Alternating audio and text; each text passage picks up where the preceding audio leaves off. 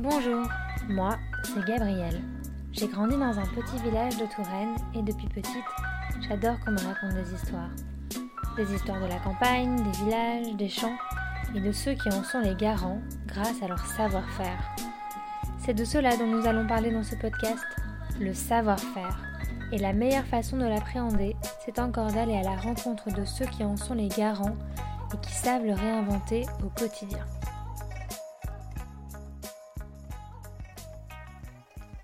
Ce matin, je suis à Orléans et j'ai rendez-vous dans la dernière vinaigrerie de la ville. Oui, parce que Orléans a longtemps été la capitale du vinaigre. À l'époque, les vins arrivaient par bateau à Paris et faisaient une ultime escale à Orléans, plus important port fluvial pour alimenter la capitale. Parfois, le vin avait le temps de tourner dans ses barriques avant d'arriver et il était donc devenu aigre. C'est alors qu'on en faisait du vinaigre. Et au XIXe siècle, ils étaient alors 300 vinaigriers dans la ville d'Orléans. Aujourd'hui, il n'y en a plus qu'un et on part à sa rencontre. C'est-à-dire que la façon dont on fabrique le vinaigre chez Martin Pourret en 2021 euh, est exactement la même euh, que celle de 1797 ou de 1530 qui est la date historique du lancement des, euh, des vinaigriers à Orléans. Alors Martin Pourret, c'est l'association de deux familles, la famille Martin et la famille Pourret, euh, puisque à l'époque, comme dans de nombreuses autres industries, les familles avaient tendance à se marier entre elles pour ne pas diviser le patrimoine. Donc en fait, c'est deux familles de, vinaigriers qui se, sont, euh, qui se sont associées. Alors moi, je suis euh, le petit nouveau, euh, puisque avec mon associé, David Matron, on a racheté cette très belle maison il y a un an et demi à la famille Martin, qui bah, était en possession de cette belle entreprise depuis six générations. L'histoire du vinaigre et d'Orléans est intimement liée à celle de la Loire. La petite histoire. Euh, c'est qu'en fait, tous les vins euh, du sud de la France, et notamment du sud-est de la France, euh, descendaient la Loire, ou en tout cas utilisaient la Loire pour être acheminés jusqu'à Paris. Et le dernier port fluvial avant Paris, c'était Orléans. Pendant le trajet, un certain nombre de barriques de vin pouvaient tourner. Tous les vins qui avaient tourné pendant le voyage étaient conservés à Orléans et transformé en vinaigre. C'est l'histoire du vinaigre d'Orléans. Euh, et euh, Orléans a été euh, très longtemps donc la capitale du, vinaigre en France. Il faut savoir que 80% des besoins du pays en vinaigre bah, provenaient d'Orléans. Et il y a eu jusqu'à 300 vinaigriers à, à, Orléans. Alors chez Martin Pourret, on a une spécificité, c'est que on a euh, des bactéries qui vont travailler pour nous. Il n'y a pas que des maîtres vinaigriers chez, euh, euh, chez Martin Pourret, il y a aussi la bactérie qui est un élément essentiel de notre production. Donc pour faire du vinaigre, sur le papier, c'est facile. Il suffit d'avoir des fûts en chêne dans lesquels on va faire fermenter nos vins pendant une période de trois semaines. Euh, je vous parlais de bactéries. C'est cette bactérie qui va transformer le degré alcoolique en degré acétique. Donc ça va être une fermentation naturelle et lente. Une fois que le vin s'est transformé en vinaigre, on va laisser le temps à ce vinaigre pour prendre tous ses arômes. Donc à minima, on va le laisser vieillir un an, mais euh, maintenant on est capable de le faire vieillir pendant deux ans, trois ans et jusqu'à 20 ans. J'imagine qu'aujourd'hui, on ne fait plus du vinaigre avec du vin qui a tourné. On parle plutôt de, fermentation d'ailleurs. Comment est-ce que vous sélectionnez vos vins pour produire vos, vinaigres et avec quel type de vin? Alors, chez Martin Pourret, tous les vins qu'on utilise sont des vins français. On travaille avec différents fournisseurs, euh, beaucoup dans le Languedoc pour les vins rouges, euh, dans le centre Val-de-Loire pour les vins blancs, et puis pour certains cépages, on peut aller euh, en Champagne, euh, ou ailleurs. En tout cas, ce qui est important pour nous, et, vous le mentionniez, euh, c'est d'avoir un vin de qualité, puisqu'on ne peut pas faire un bon vinaigre si à la base, on n'a pas un bon vin. Ce qui est intéressant dans le vinaigre, c'est qu'on va retrouver dans son goût les caractéristiques bah, des vins et des cépages. sur un vinaigre de vin rouge, on va être beaucoup plus sur des notes de, fruits rouges, alors que euh, sur un vinaigre de vin blanc, on va être sur une acidité un tout petit peu plus marquée euh, et quelque chose de beaucoup plus floral. Euh, donc c'est vraiment la typicité des vins qu'on retrouvera par la suite dans les qualités organoleptiques de, de nos vinaigres. Paul Olivier nous emmène maintenant dans sa vinaigrerie, une pièce remplie de vieux fûts en bois qui piquent de vinaigre les naseaux et les yeux. Mais quand on sait que nos vinaigres industriels sont faits en 24 heures et que ceux-ci reposent pendant des mois, voire des années, ça fait quelque chose. Alors ici, on est dans un endroit qui est relativement clé, euh, puisque c'est ici qu'on va stocker les fûts qui vont servir à la fabrication du vinaigre. Euh, généralement, ce sont des fûts qu'on va acheter, ce sont des fûts d'occasion qu'on achète à des maisons euh, qui produisent du vin euh, essentiellement du côté euh, du Bordelais. À ces tonneaux, on va faire deux aménagements. Le premier, c'est un trou qui va permettre à l'air de circuler dans ce fût et donc de laisser respirer les bactéries.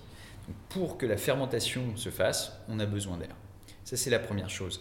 Deuxième chose, on va y intégrer une pipette euh, qui va nous permettre de mesurer ce qu'on appelle les, euh, charges en vin. Puisque euh, la façon dont on fabrique le, vinaigre, sur le papier c'est simple, on a des fûts dans lesquels reste toujours un fond de vinaigre, dans lequel vivent les bactéries. Et ces bactéries, on va aller les nourrir avec une première charge de vin. Donc là, on va remplir quasiment la moitié du tonneau. La bactérie va faire son travail.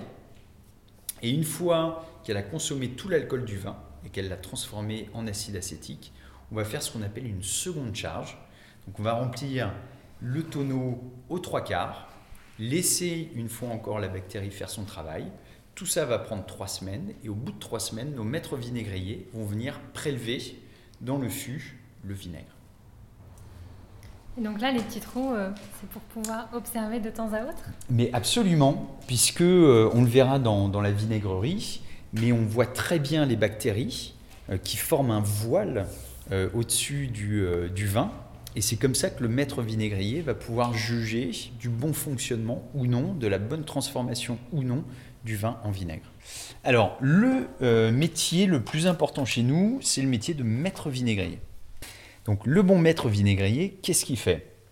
Déjà, son premier job, c'est de s'assurer que euh, la bactérie est bien présente dans le fût pour que le vin se transforme en vinaigre. Donc pour faire ça, il va aller observer.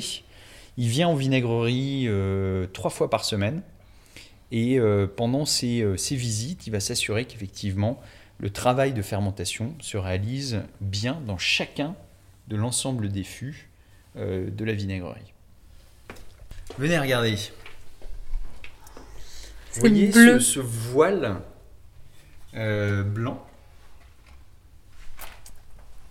Et eh bien, ce voile blanc, c'est ce qu'on appelle le voile bactérien. Quand ce voile blanc est complètement euh, homogène sur l'intégralité du vinaigre, ça veut dire que la bactérie fait parfaitement son job. Quand vous avez peu, ou en tout cas des petites touches de ce voile, sur le vinaigre, là, ça veut dire que euh, l'opération euh, est plutôt poussive. Donc, qu'est-ce que va faire le maître vinaigrier? Il va prendre cette baguette, il va aller prélever une partie du voile bactérien dans un fût qui fonctionne bien, et il va aller le déposer et inséminer, si on peut dire ça comme ça, le voile bactérien et la bactérie dans euh, le fût qui fonctionne un petit peu moins bien. Quelques jours après, il va repasser. Et généralement, ça se passe bien. Et il va constater que euh, voilà, il y a un beau voile bactérien. Alors, vous allez vous rappeler de Martin Pourret et, de moi pendant quelques heures ce soir. Ah oui, ça va sentir sur nos vêtements. Ouais, ouais, ça, ça, ça sent un petit peu, ouais. On s'habitue, on s'habitue. C'est dommage qu'on ne puisse pas retranscrire l'odeur.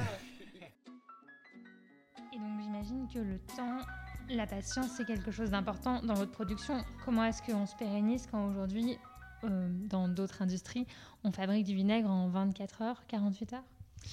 Ouais, alors c'est c'est pas forcément facile, parce qu'effectivement, il faut expliquer à nos clients euh, que ben, un produit qui a été fabriqué pendant 13 mois euh, ben, ne vaut pas forcément la même chose qu'un produit qui a été euh, créé en, 48 heures. c'est quelque chose qu'on est en train de, réaliser et, en même temps qu'on délivre ce message, ben, on est en train de créer et de stocker beaucoup de vin et beaucoup de vinaigre pour euh, aujourd'hui comme demain, faire face à l'augmentation euh, euh, de nos volumes, puisqu'on a cette chance d'être à un moment où les gens vont privilégier des, produits à la fois 100% français, faits avec un, savoir-faire qui remonte à très très loin, et puis qui ont une vraie qualité gustative.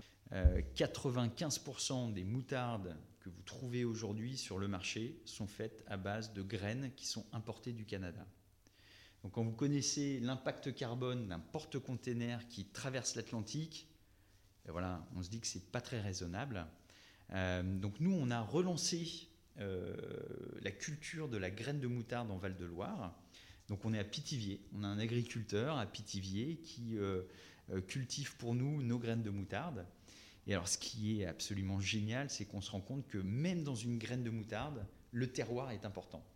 C'est-à-dire que la graine de moutarde qui va pousser à Pithiviers euh, va être naturellement plus grasse que celle qui vient du Canada, et c'est ce qui va donner à nos moutardes une onctuosité particulière. Donc oui, le 20 ans ben, un produit exceptionnel qu'on sait euh, difficilement euh, exploiter. Et c'est la rencontre entre un euh, vinaigre qui, vous allez le découvrir, est très boisé, plein d'arômes, de notes de brioche grillée, fruits confits, très boisé, très fumé, qui va venir rencontrer la fraîcheur d'une huître. Et ça, c'est un mélange qui est des vinaigres de 18 mois à 20 ans d'âge avec du vin de nos cépages, des graines de moutarde de nos terroirs et un véritable savoir-faire made in France. J'espère qu'après cet épisode, vous ne verrez plus jamais le vinaigre et la moutarde de la même façon. En même temps, difficile de rivaliser avec une maison de 224 ans. Si cet épisode vous a plu, on partage et retrouvez-nous sur Instagram et Facebook pour découvrir la vinaigrerie en images. Et moi, je vous dis à la semaine prochaine.